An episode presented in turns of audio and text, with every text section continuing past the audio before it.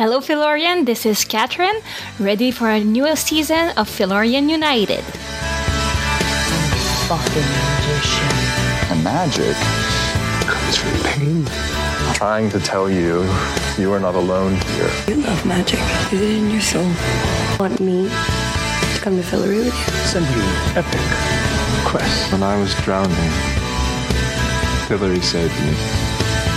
But now it's my turn to save Fillory. Which isn't promise, motherfucker. This is our last dance. This is ourselves under pressure.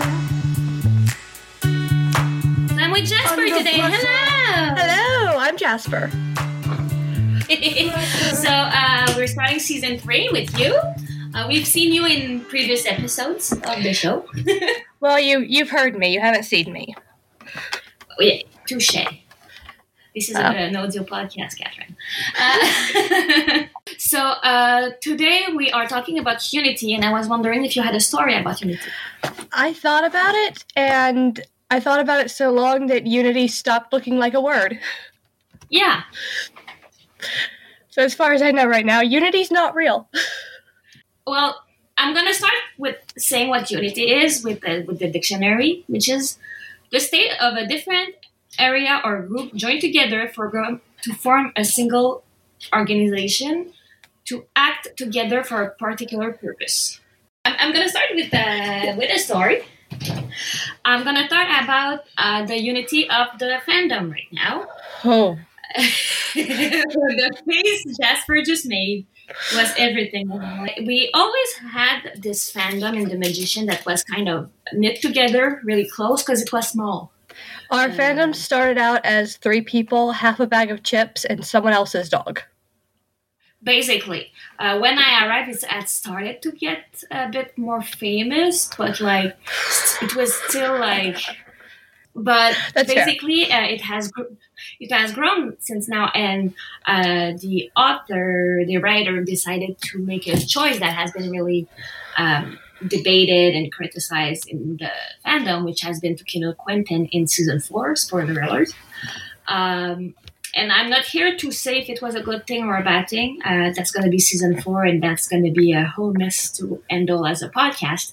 But uh, there, like, there are a lot of people that have been hurt, and I'm part of it. But I'm part of the fandom that decided to still want to enjoy the show. And I've been criticized for that. And now there's kind of two groups in the fandom of those who decided to uh, boycott the show and those who decided to still enjoy it and there's this unity that is gone now in the fandom that used to be there. I feel like there's I like I don't mind I respect even people that decided not to watch the show anymore. It's their choice, but it's when they go on my Tumblr and decide to send me hate for that that I have a problem. Because what the hate you're sending is not about me, it's about you. It's about feelings that you haven't dealt and you're just projecting your hate towards someone. and your fe- their your feelings are valid. Like your feelings are valid. Actions, actions, however, are not always valid. I was Yeah. the one that saying like it's okay to mourn and it's okay to want to still watch the show. There's a way to watch together. And what was it? It was tag. I tag when I talk about season four, season five, and we're asking people that want to criticize the show.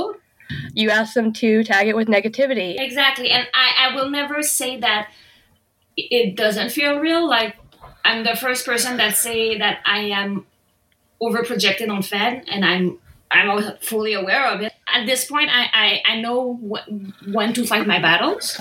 Um, I will fight my battle over you're you are allowed to watch the show if you want, and you are allowed not to watch the show if you want. You are not allowed to tell people if they should watch the show.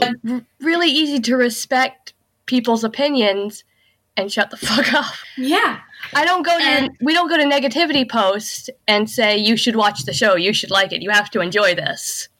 Exactly, and that's why I asked to to tar- uh, to tag them because for my mental health, I needed to see less posts. That doesn't mean I don't read them.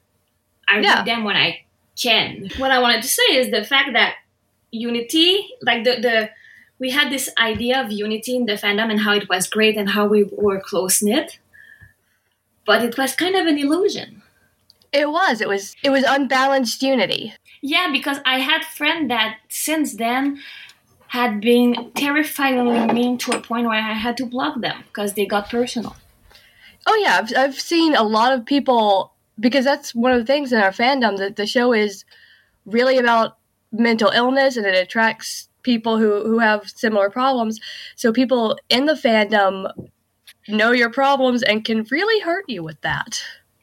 Exactly. Like we are blessed to have a fandom can that can be vulnerable with you, but people can turn it against you as well. Yeah, and I really miss everything the fandom was. I don't because I realize it's fake, and that was my point. Yeah. Uh, there's a point where unity happens when oh everything's perfect and our fandom is perfect, but it wasn't. I don't think any fandom should be a unity. I think it's okay to have different voices, different opinion. If we uh, if we tie that to the ma- magician, if we would have tried to have unity with the the character before magic was gone, it would have been fake. yeah, curtain's kind of been pulled on the whole whole thing. Yeah, and I think it would have been a bit like the unity they had for uh, the um, the heist. That was temporary. We had a goal. We're gonna help you. That was beautiful. Perfect perfect example though.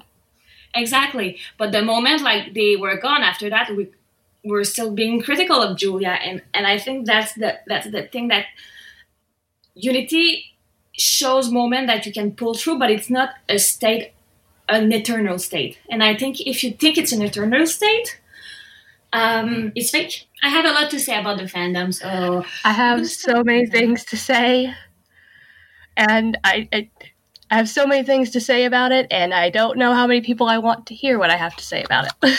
All right. So uh, that was the story that was supposed to be fun, and I made myself sad. yep. Now we're sad.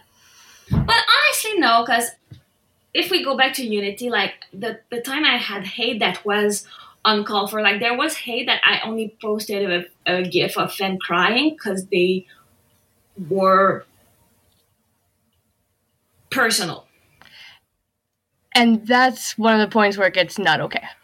Yeah, exactly. And I had a lot of people that like defended me. I sometimes I arrive and there was they had been hate on me and defended, and I didn't know anything. I, I arrived to people defending me, and I think there's that too in Unity. Is the you don't fuck up with us? Yeah. Oh yeah. There's still unity within the within the fandom. Yeah. And I think that to say the fandom's broken, the fandom is dead, is not true. No, it's it's still strong, and there's still we still love each other. But also, if there's something I learned from the show, is forgiveness. Uh, fool, what is the, the thing? Fool me once, my fault. Fool me twice, I'm the dumb one. Like I prefer uh, fool me once, shame on you. Fool me twice. Why would you do that? I gave you a second chance. You should have. Why would you take advantage of me again? All right. So uh, before we continue and we talk about the actual episode, There was an it's time for the episode. thirty. se- What? It's time for the thirty second recap. Tell me when to start. Okay, let's start. So uh, Julia is like magic, and Quentin is like, "What? Yo, I'm your sidekick." And Josh is like, "Yo, I know a god. What?" And then they go to Bacchus and they get drunk. So Bacchus is like, "You're fun now." So they drug, he's drug Quentin, and at the end they learn that Prometheus is dead, which was like kind of like, "Hey, I have a lead." No, it's dead. And then meanwhile, uh, Penny's dying, and Kady's like, "Stop Ah! dying." and uh, what's happening with Alice? Oh yeah, Alice uh, uh, fled, and she's eating bacon. Alice's storyline. Alice is eating bacon. all right, so I didn't talk about Elliot or Margot at all. Ready, go. So we've got my mom, the fairy queen, who's all like, "You need to go pick this stuff from outside the castle." And Margot's like, "I'm gonna make other people do it." And Elliot's like, "Are people starving?" And Fen's like, "Yeah." Also, Fen is crazy and petting bunnies. Yeah. Yeah, that's about it, honestly. Yeah. Because yeah, uh, who do we want to talk about? Uh, Alice, Julia, Kady, or uh, or um, Fillory? Wow, you left my man Penny out there. Well, let Kady Penny. That's why. Penny's my Penny's my favorite. I have Well, let's go with Penny then. Okay. Um, I do have a note in here. I think I told you yesterday. It just says, "What is Josh?" And I think Yeah. I figured out what that means, Okay. which will probably come up later. So it starts with uh, we start with um, Penny that is uh, tied to a chair because someone, uh, Which we all want. Yep. And like you see, he's not scared because you know he can travel, but the other person doesn't. And I don't know if you noticed, but a hedge is saying like, "Oh, it's all my Mayakovsky's fault." So like within the community, there is this kind of like we need to blame someone. My question is, how does this random hedge witch know Mayakovsky? Well, Mayakovsky is a known magician. Yeah, but it sounds like they have. I want. I want a show about Mayakovsky. Oh yes. Yeah. I need to know like his his whole story and watch him get drunk and turn into animals and Well, if we want to talk about unity, Mayakovsky is someone that claim he doesn't care, but kind of unite people because, like, he created Qualis, Quentin and Alice. that was his OTP and he was making it canon. Yeah, someone said that he write fan fiction about his, his student, and I, I agree now. I'm just imagining Mayakovsky scrolling through AO3. Yes, yes. Um, and also, and then after that, uh, Penny goes to see Kady with a waitress. What? Yeah, Kady's apparently working as a waitress now, but uh here's here's my like favorite thing about Kady for the most part through the through the series has been loyal to one person and that person is Kady. Yes. Her goal has been keep Kady alive. Yeah. Except now instead of that her whole thing is keep Penny alive. Yes. And I feel like that shows a lot about Kady's growth and how Kady has gone from having no one to having to building unity with someone. Yeah, I, and I, I, it's sad that it took her Penny dying to accept that she could be with someone. And I think someone is doing the dishes, by the way. Uh, it's okay, uh, but yeah, I think it took. I think it, it took her the idea of losing something for her to realize that she wanted it. Well, she'd never had anything before That's true. that was worth losing.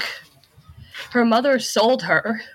I agree that was worth because she had things. It was just not worth it. You're right. Yeah. And I think that's why we because Seth and I uh, the episode is not out yet, but Seth and I are talking about um, uh, why was Kady so mad at Julia for betray, for not killing Reynard because it was not her fight against Reynard, but I think it was the first time that She had someone like, to care loved- yeah, she cared about Julia for real, and she got betrayed, and I think she got mad at, at the betrayal more than the action.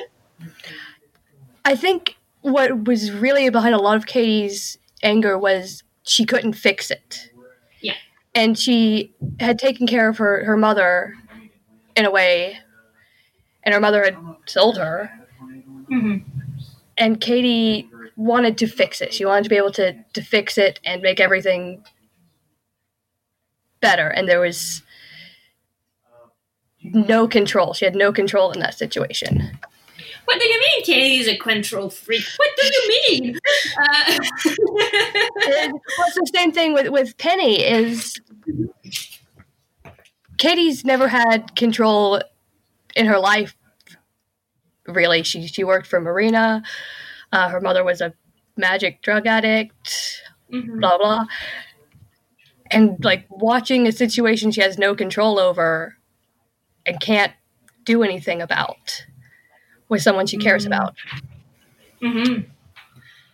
What's also funny with Penny, and that's the last note I have about him, is the fact that like he showed no what loyalty to the library at all in front of other, but like but in, no, that's not true. In front of the guy that he was taking the book, he was like, "Oh, you were as a book." Like he, he showed like his disunity Yes. with the library.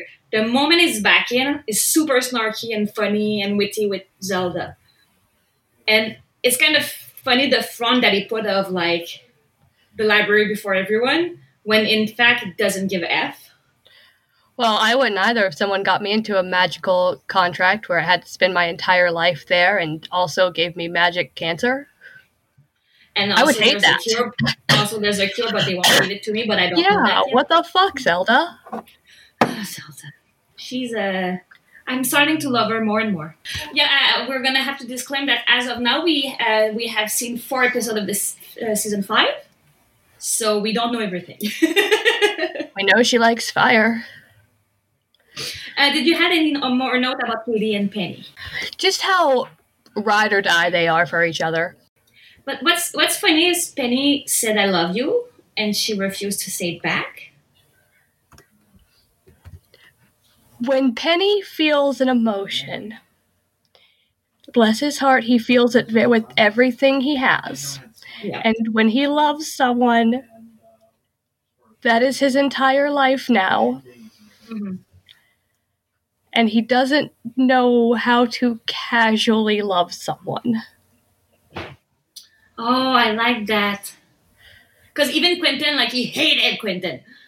I I still like in the books when and I feel like it also relates to show Penny.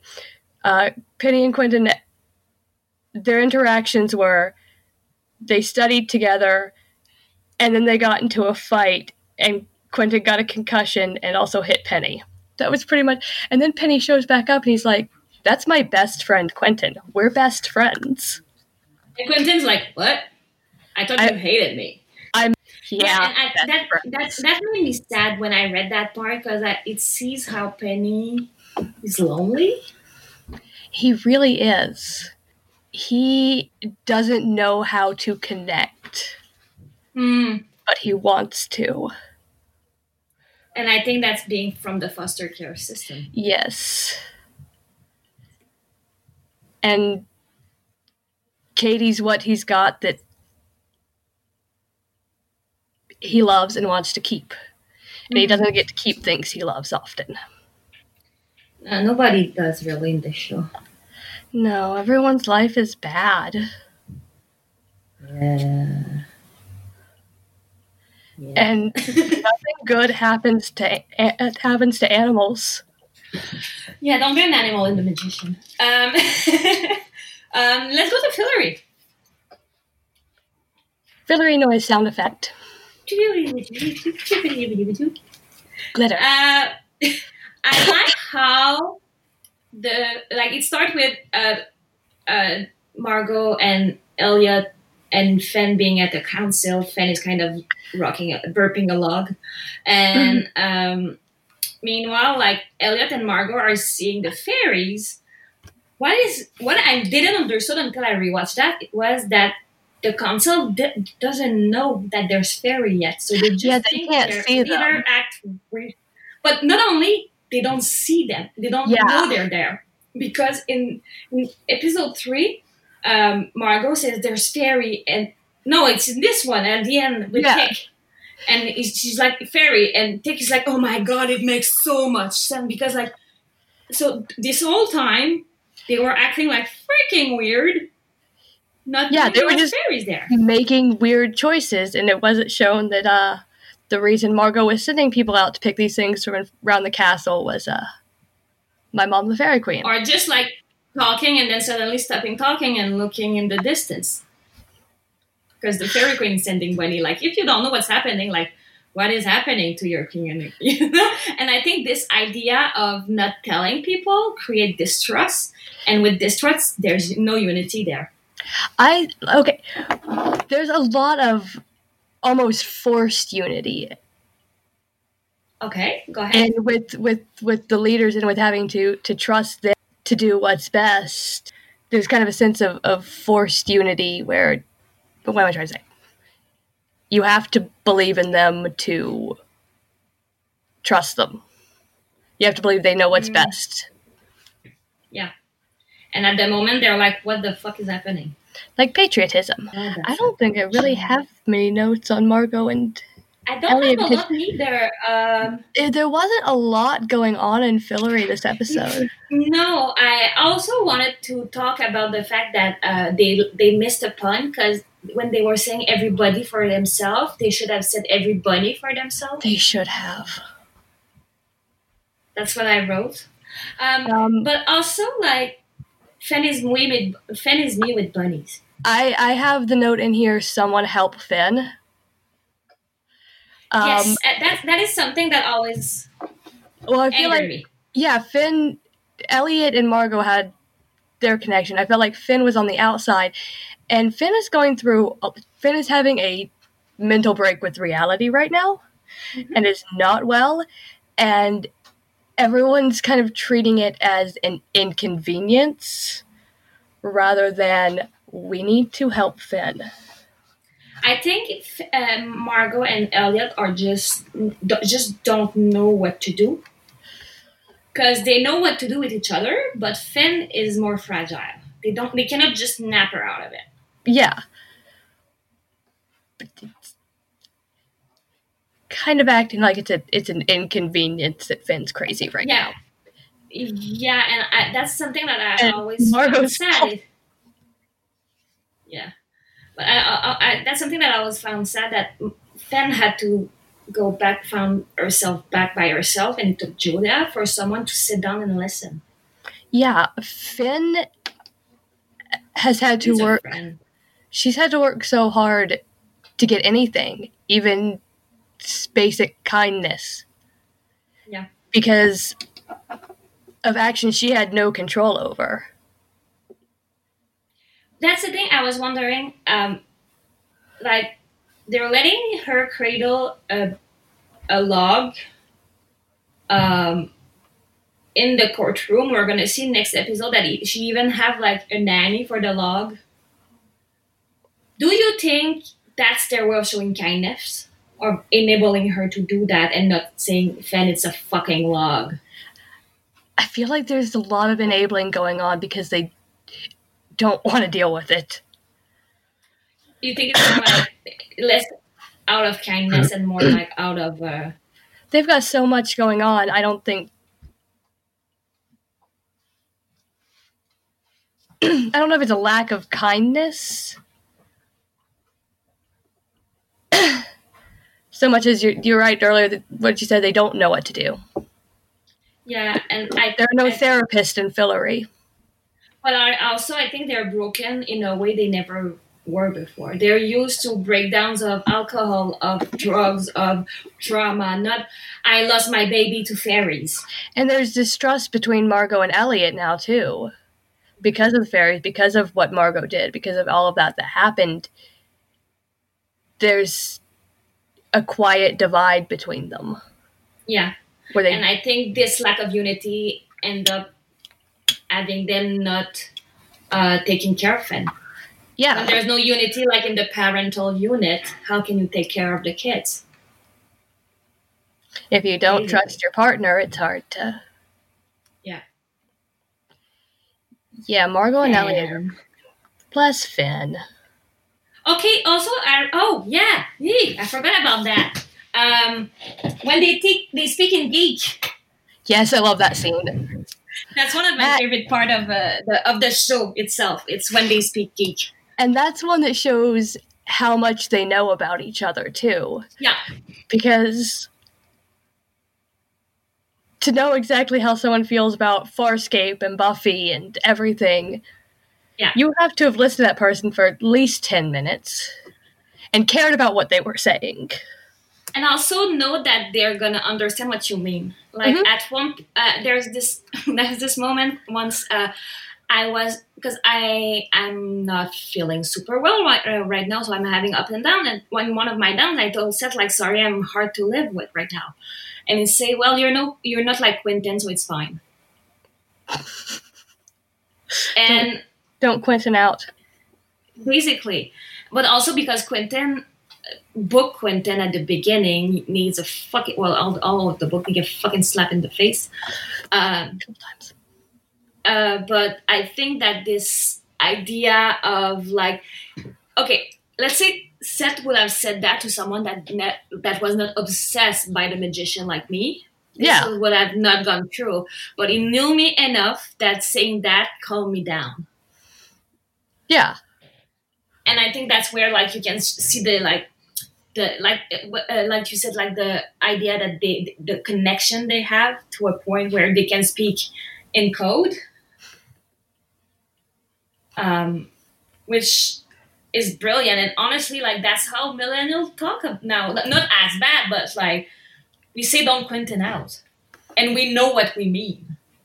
Exactly. And we also got to learn that Elliot doesn't read books. yeah also margot read game of thrones Margot Margot is a huge nerd and I love her. that's what I like because like we know like she said like I pretended to be the ambassador of Fillory and then now we know that she read the Game of Thrones and I, I honestly think that she took this idea of woman of power from Cersei. Oh, I was thinking Captain Janeway from Star Trek. I don't watch Star Trek, so go ahead. Oh, it, that's pretty much it. She's a strong female character. She's a badass who uh, shoots first and asks questions later. Okay, yeah, that's Margot. The That's opposite of Margot. Picard. Yeah, but that's also Margot. I think that's Margot until she saw that doing that hurt Fen. Yeah. And then she Margot like- can be impulsive though because she is trying to establish herself as someone not to be fucked with. Yeah, and that's what I mean that she's she Cersei'd herself by this idea that because Cersei. See, I don't watch Game of Thrones. Yeah, I, and I, I read and watched Game of Thrones, but Cersei in the beginning is um, not well treated by her husband, and then her husband died, and she be- become the queen, and she become heartless and not heartless, but like a harsh ruler, and not to be fucked with. To a point, at the end, she become a tyrant because she went too far. Oh. Yeah, we do run that risk with Margot. Exactly, and because she didn't have a uh, Elliot, she didn't have a fan to say like, "Whoa, slow the fuck down." She killed those people in Game of Thrones. Um, Margot and Elliot's unity and all of that is almost problematic because they've got a kind of codependency Mm-hmm. type of thing. So it almost leads to a problematic unity where they're each other's yes man. I agree, and I think that's why losing Elliot in season five and now having him back, there's this kind of like I said, we just watched four episodes right now of season five, but there's this like, you're not the Elliot I know, and like don't Bambi me, and they're this like, oh, we're not this unity anymore, or we're past We're- that. Or were we only friends because we enabled each other? I don't think because we see in the fourth episode that they joke with each other and they're like, okay, we're gonna figure shit out. But I don't think They that do, but I feel like a lot of their previous I feel like they're growing their relationship, but previously it was a lot of enabling. Oh yes, And I feel like it's been important for them to stop doing that so that they can actually be friends instead of people who are just being in an echo chamber. yeah. And I think Mar- uh, Margot realizing that she was Cerseiing herself. I love that. i she's Cerseiing. Now it's a it's a real. I'm going to pretend I know what it means. but it, she's like becoming harsh and um, she's creating her brand like she was saying uh, in, in in season five like i was called margot the destroyer because i had to put my brand there Yeah. and I i i, think exactly but she, then she broke down in the desert saying I, I, ha- I had to do that to a point where now I don't know who I am anymore and nobody likes me. And it, it- a lot of it kind of reminds me of, um, honestly, sorry, um, nerd spaces in general, and fandom and geek spaces, and being feminine or ap- appearing female men will talk down to you like you don't know what you're talking about. That's like when people on Twitter were trying to to tell Danny about the magicians and questioned her knowledge. I'm like, do you know who Danny is? For those who wonder, uh, Danny is one of the hosts of uh, Physical Kid Weekly. So yeah, she knows her stuff about the magician. Exactly, and that that's that's what I realized, and more and more is the hate I receive is never about me. It's about the sender who sent it. But I think like analyzing this show and like want like I've been wanting to be more like Finn and more kind, but also seeing Margo, how her her being a hot headed doesn't serve her well. It Made doesn't. like want to rethink about that. Yeah, Margo reacts the way she feels in the moment. Like she feels a lot too, a bit like Penny. She just express it differently. She's it's- her, her conduit is anger. Anger is a loyal emotion for her. She she knows it. She's understands that one. I really like what you said. That it's a loyal emotion. You're totally right about that. Ah, more go. Okay, we going back to Earth. Yeah, let's go to our favorite nerd, Julia and Quentin. They Uh, it starts. Are beautiful. It started with uh, yeah, it started with uh, Julia being like, "Yo, that's a fluke," and Quentin's like, "No, it's not." But this idea that Quentin is trying to create unity between them. Well, that well, part of it that is Julia mentioned before she got there. Quentin was just depressed and had kind of given up. Mhm. Chain smoking and rewatching TV shows, and he told her, you know, you got me fired up. And I feel like that's a big part of their relationship is Julia pulling Quentin Out of his head. Yeah. And it's funny that it's Six Feet Under that is what is watching because it's about death.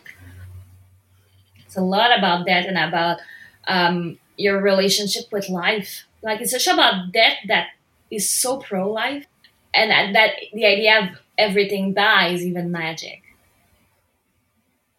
Oh yeah. And Julia is like, "No, bitch." I'm Julia Wicker and nothing dies. Exactly, and also I like that he said like, like you said like, oh, you should know where to fight. I'm your official sidekick. Like you're not getting rid of me. I'm gonna be like that anno- annoying baby Robin in Batman.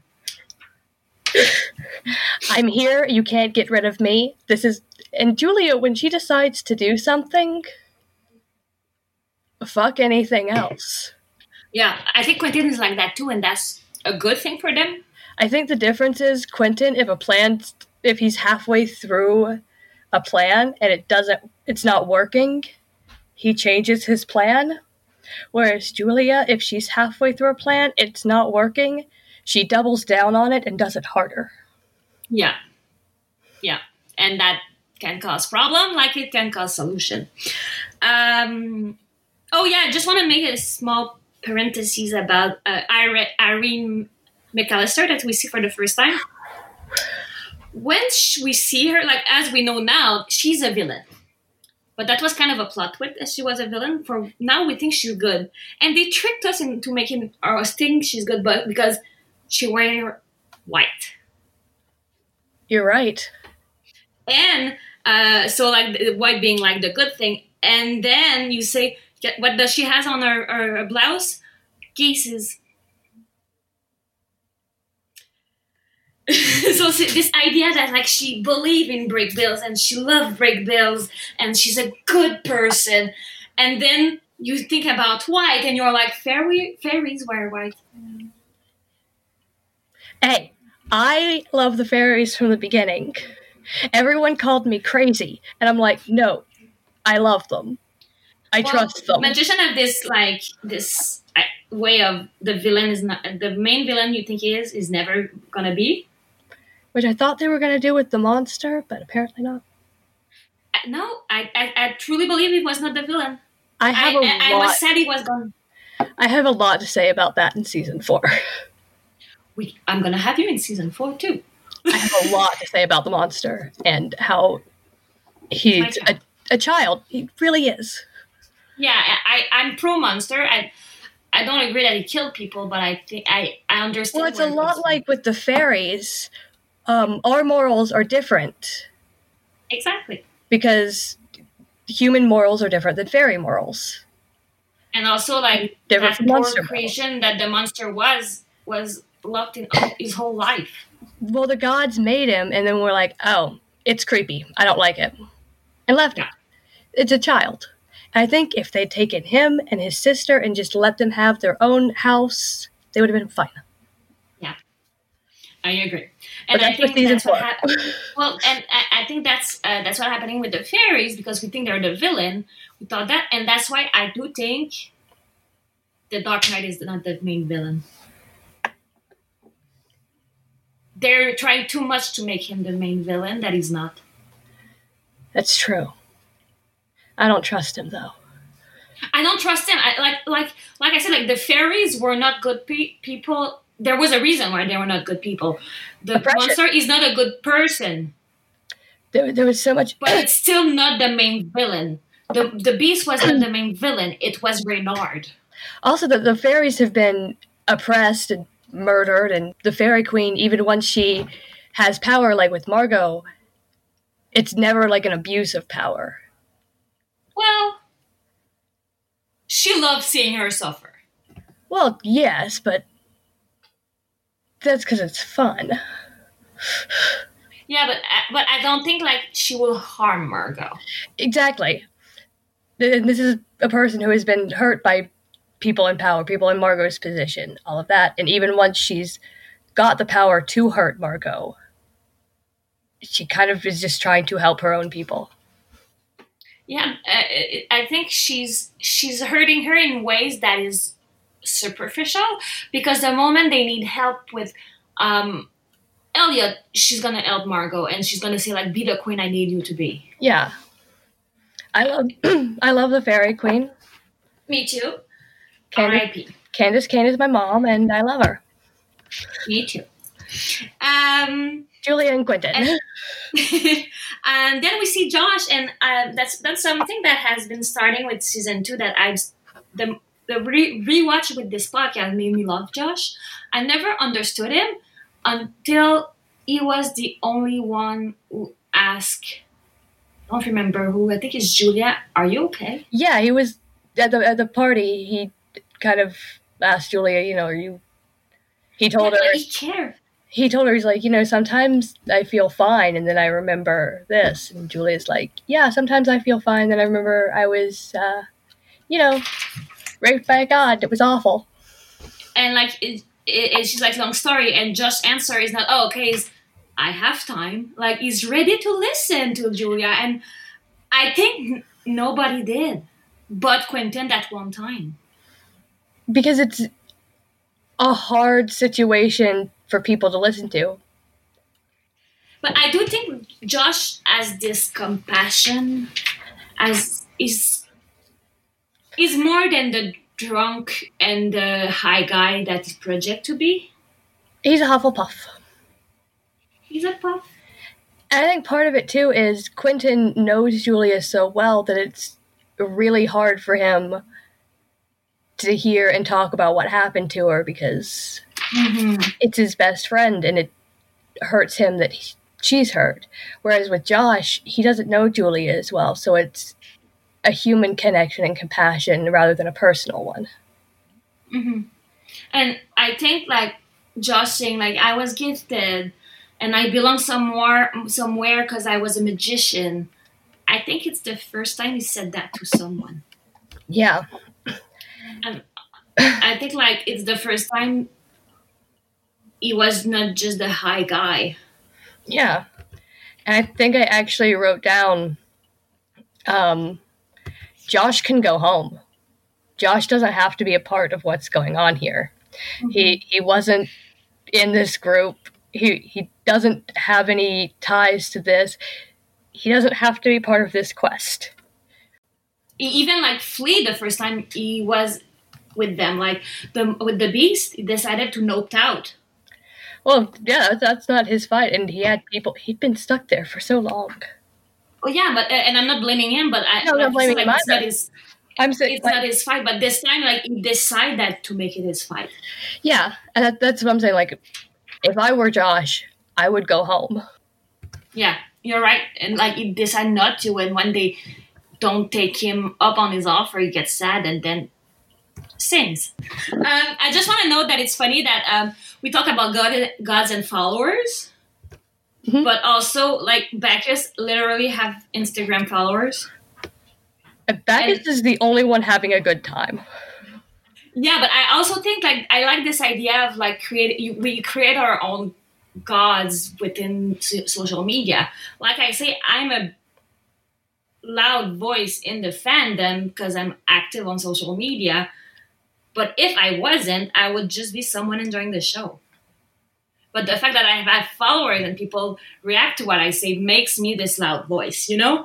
And that's what I like. That's what this idea. Not that I, I, I'm telling myself that I'm a god, but we codify social media stars. Yeah, and if And if uh, you go away from social media, you lose that. Exactly. Because I used to be a voice in the fandom, and then I got my depression got bad, and I left for like two years. And it's okay. Yeah, it is. And I'm just now getting back to where I was, to where I'm able to to talk to people and write things and post things. And uh where was I going with this? We're talking about followers. Oh, yeah. It's no like when the gods go away, they can't get back what they had. Yeah, and I think that's the thing. We always say like, oh, but Zeus has his followers, and Persephone has his followers, and God with a capital G has his followers. And the fact that we use the same word for social media, I I just love this idea. Parallel. Yeah. And I love Bacchus. Yeah, I, I think I don't know how Bacchus is really removed from everything. I think he knew magic was gone. Oh yeah. But he he just wants to have a good time here. Yeah, like I don't think he knew about who um, Ember and Umber were, or um, that Prometheus was dead. I don't think he knew. But when he said, Well- "Oh, magic is is gone for you, little guys," he knew that because half of his followers are magicians. And when but when you're that big it, it doesn't matter. You think? I think when you when you live for eternity humans not having magic for a while it's like 2 seconds. Mm. Yeah, you're right. No, you're right. Um.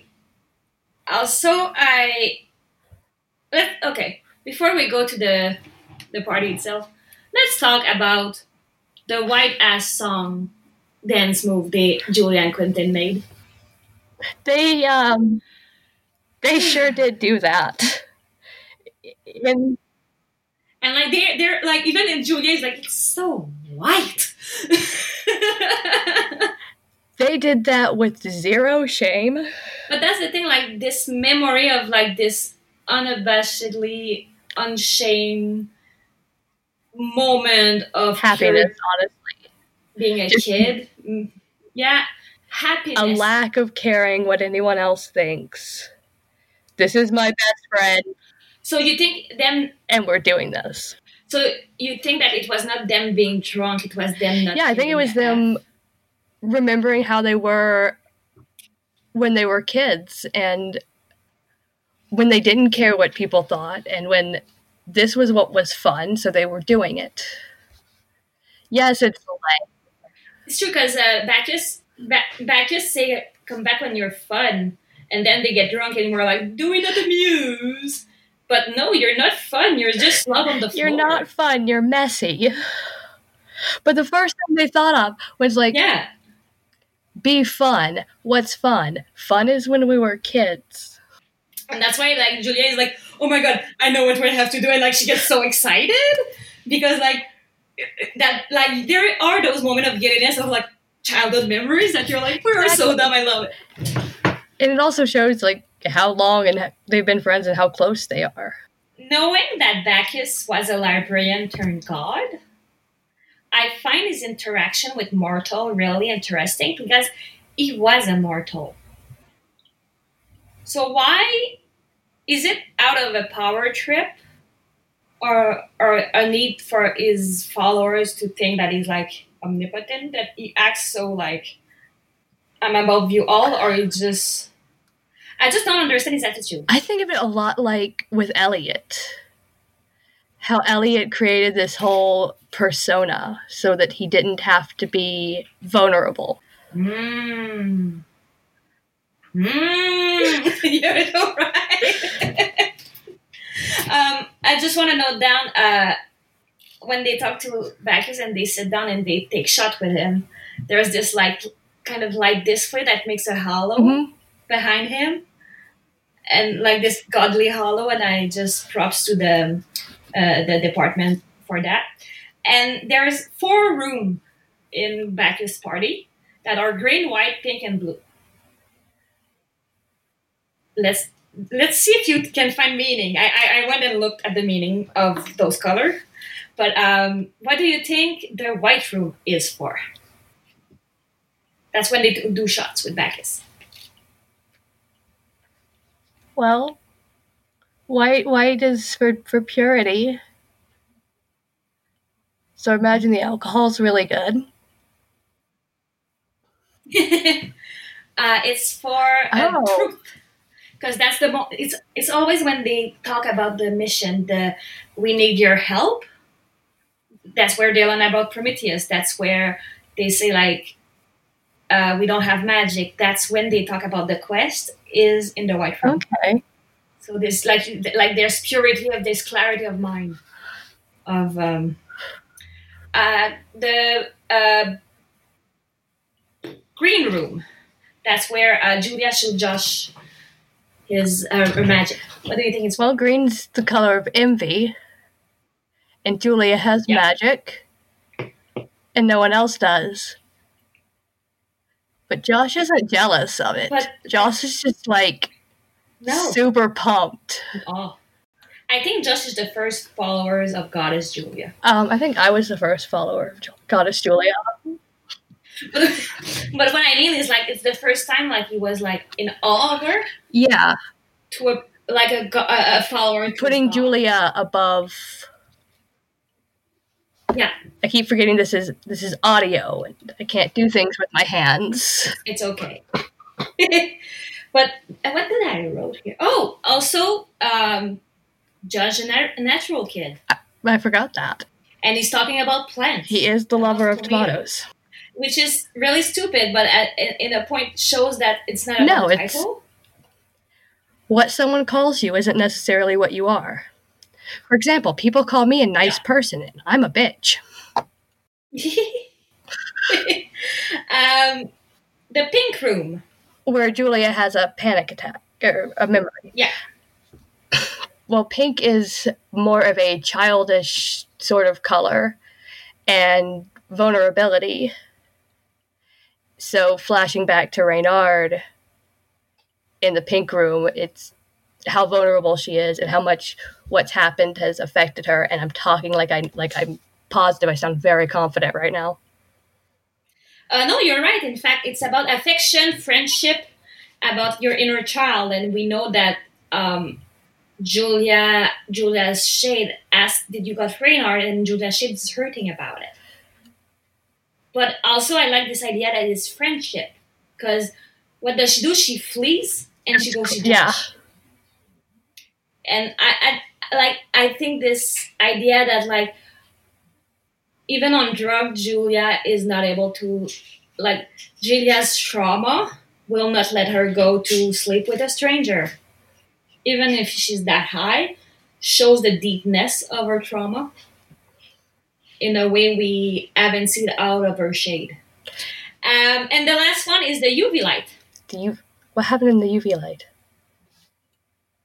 Um, basically, she, she just showed Josh her magic, and um, Q takes her in and say like, "Yo, you cannot do magic."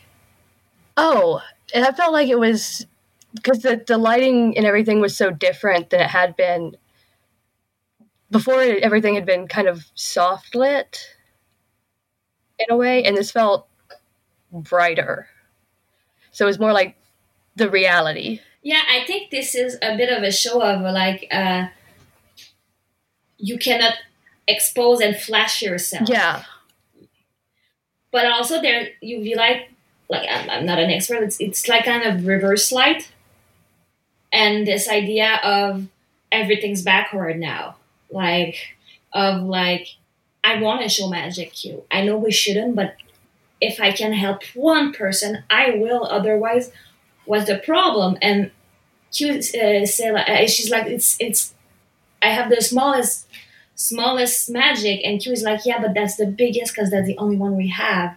And I think that's their like when their conversation went upside down how this like like you said everything become real become like this danger flash like okay here was at stake right now and here's what are my emotional stuff. Because julia does not know what danger is. She has no mm-hmm. danger sense. She wanted to give people hope fuck the consequences of it. Yeah. Whereas Quentin, Quentin's danger sense is very high, and everything is mm-hmm. dangerous because he has anxiety.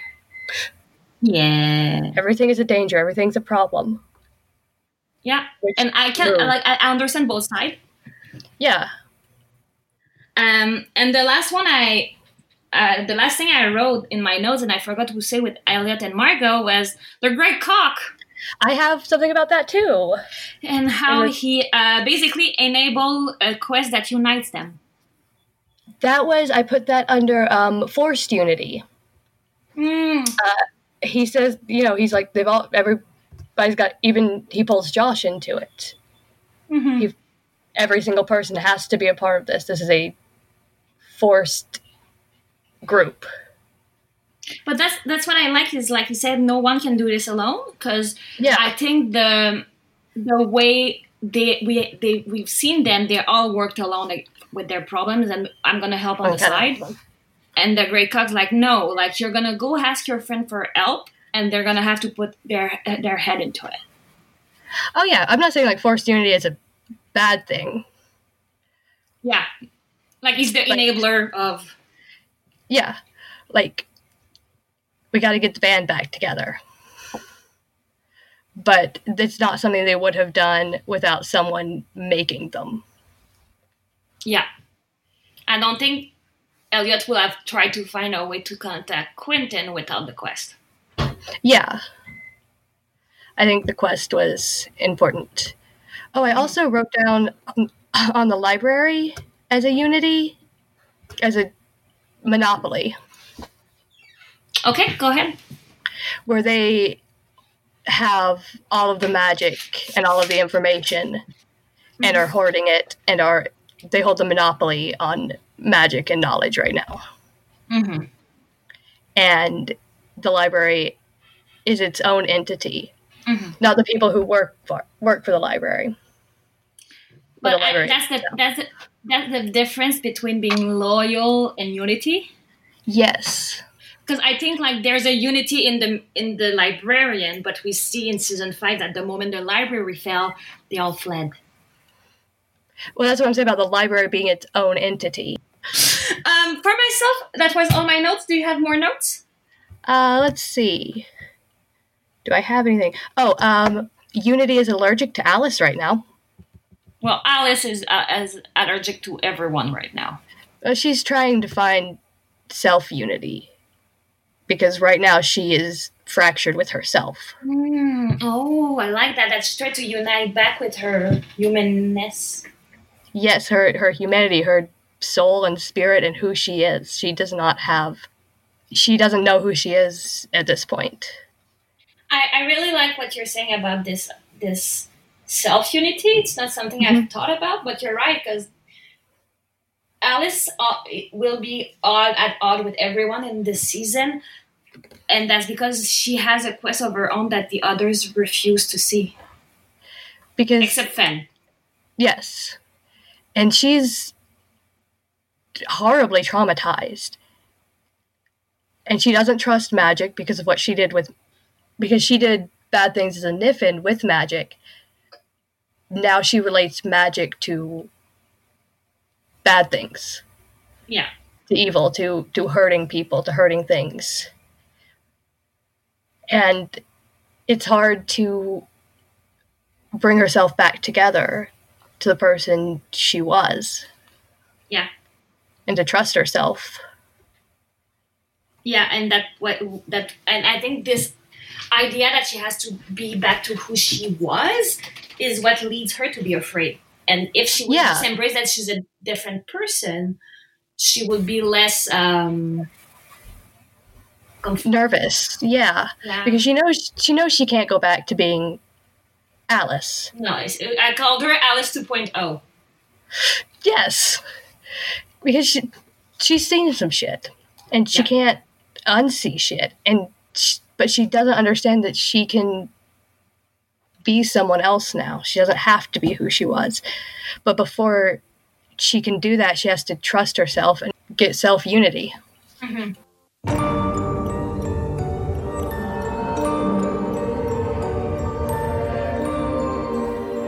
for the Lectio Divina. Yeah, French.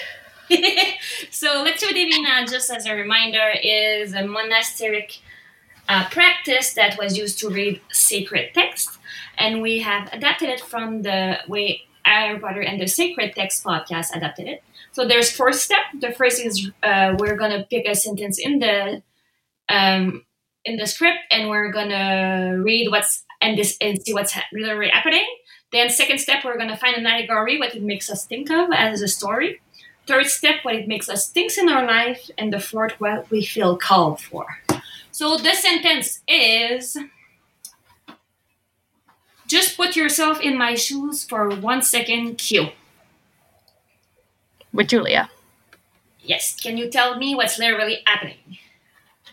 Well, literally, she's telling him to think about her position in this scenario and her experiences to to understand her point of view based on her experience and emotions and her life. Yeah, so uh, Quentin called her out saying, like, there's no, you shouldn't use magic. And basically, with her, and Julia said, like you said, like, put, put yourself in my shoes.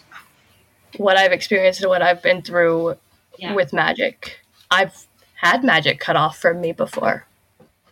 Mm, You're right. Marina did that. And when she didn't get into Brakebills. Yeah.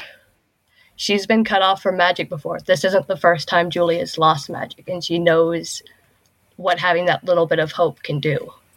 She, and it's funny because, like, she is saying that to the guy that said, just let it go.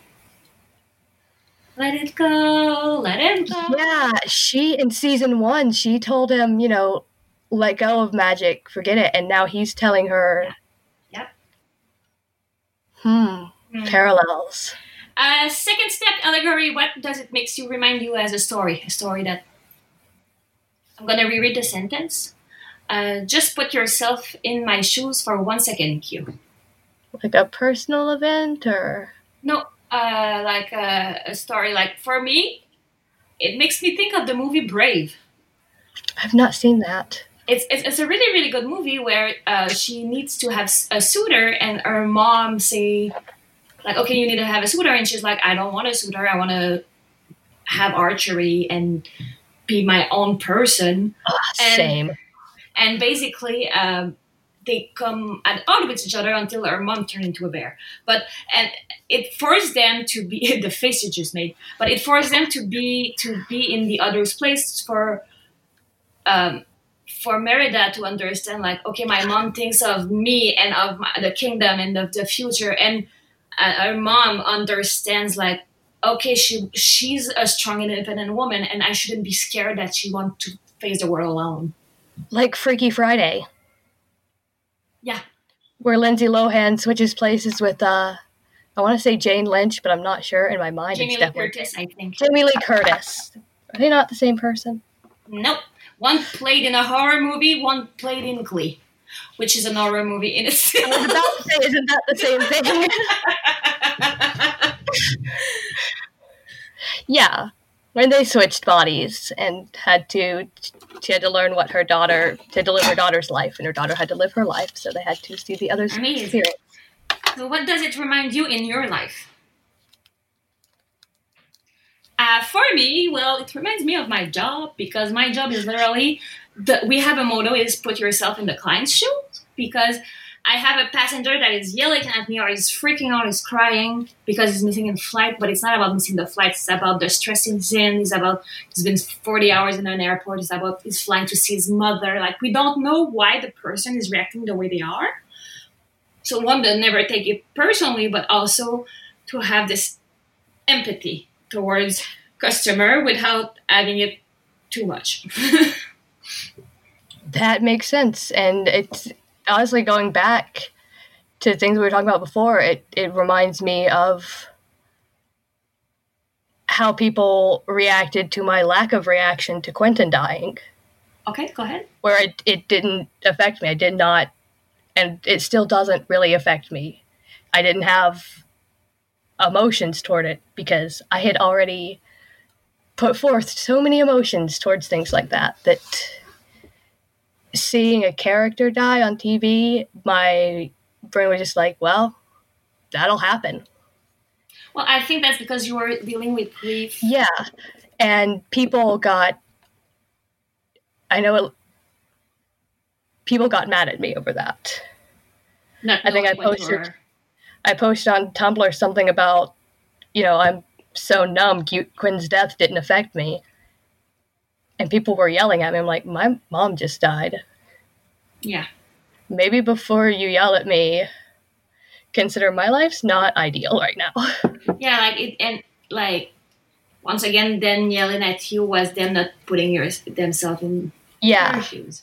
And that's the thing. It's something that I'm learning more and more, and I've been working on myself lately this year. Of um, well, uh, let's go with the fourth step, which is what do you feel called for? Is to continue to learn to put myself in other shoes because I realized that, like I said, with the hate mail and the people yelling at me at work or whatever, like people negative reaction is usually about themselves, never Yeah. about you. And before I respond to someone, I think, what what would I want to hear? Yeah. I, I think I think a passenger like freak out at, towards me because they, they missed their flight and now where they're gonna go and just me saying, "Don't worry, I understand it's nerve wracking, but I'm gonna find a solution." And seeing them like, whew, relax, made me realize like I have a power to put myself in their shoes and tell them not a lie, but uh, uh, but there's our way to present the facts that can like you being with being numb is i understand right now that maybe that's why you feel numb i feel hurt but Yeah. i understand why you feel numb that's And I understand that why was you a proper relationship yeah Yes. exactly And being able to put yourself in that in another person's position, more people need to do that. and uh, what do you feel called for for the same thing or for something else Do I feel what? do you feel called for the same thing for something else Pretty much the same thing. yeah i think that was a good lecture this one uh, and to remind us to practice kindness Yes.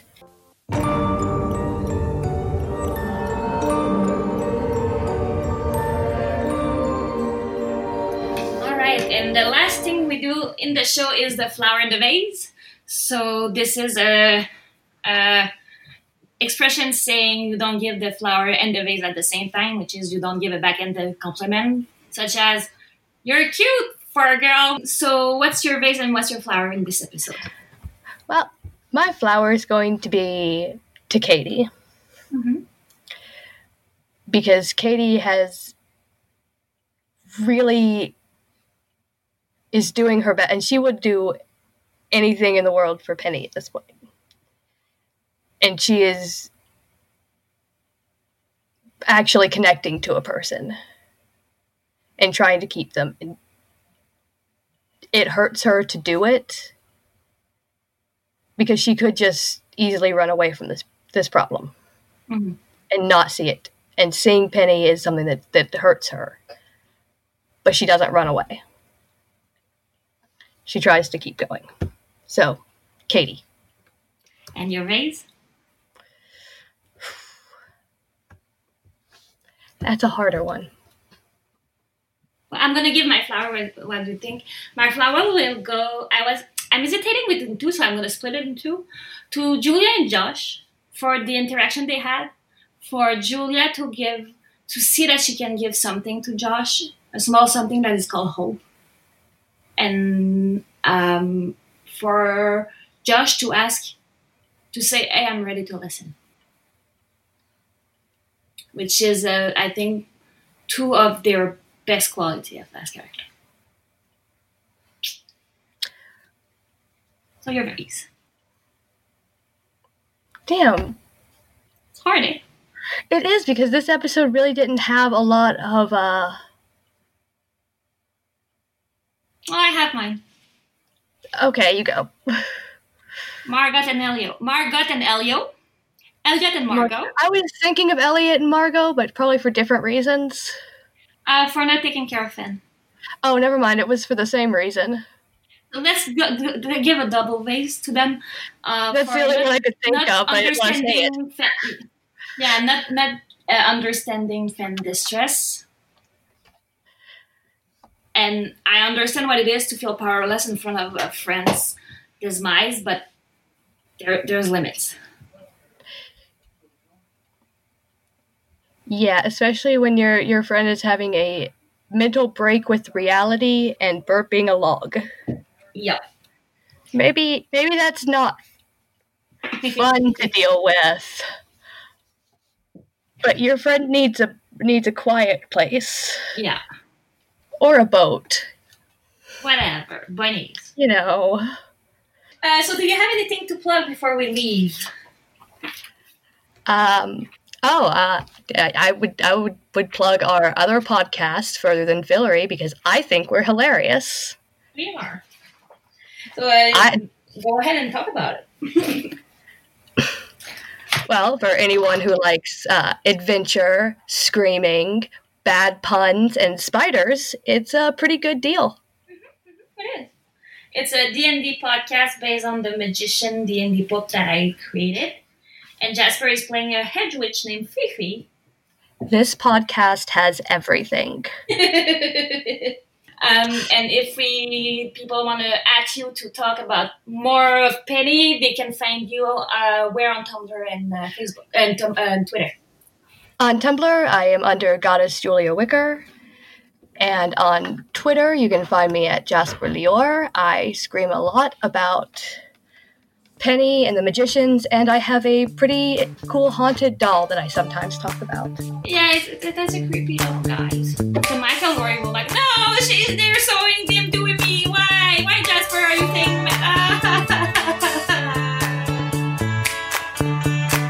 again, I want to thank Jasper for joining me in this new season of The Magician. As you see, I tried to change a bit of the editing, so let me know what you think. I will be recording with a new host every episode, so I cannot wait for you to discover all the amazing people who decided to join me this season.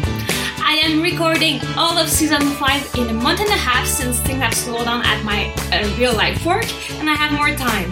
But some of the episodes will come out like way later in the year, so that will be fun to listen to my past self, not knowing what's happening in season 5 while it being over for a while.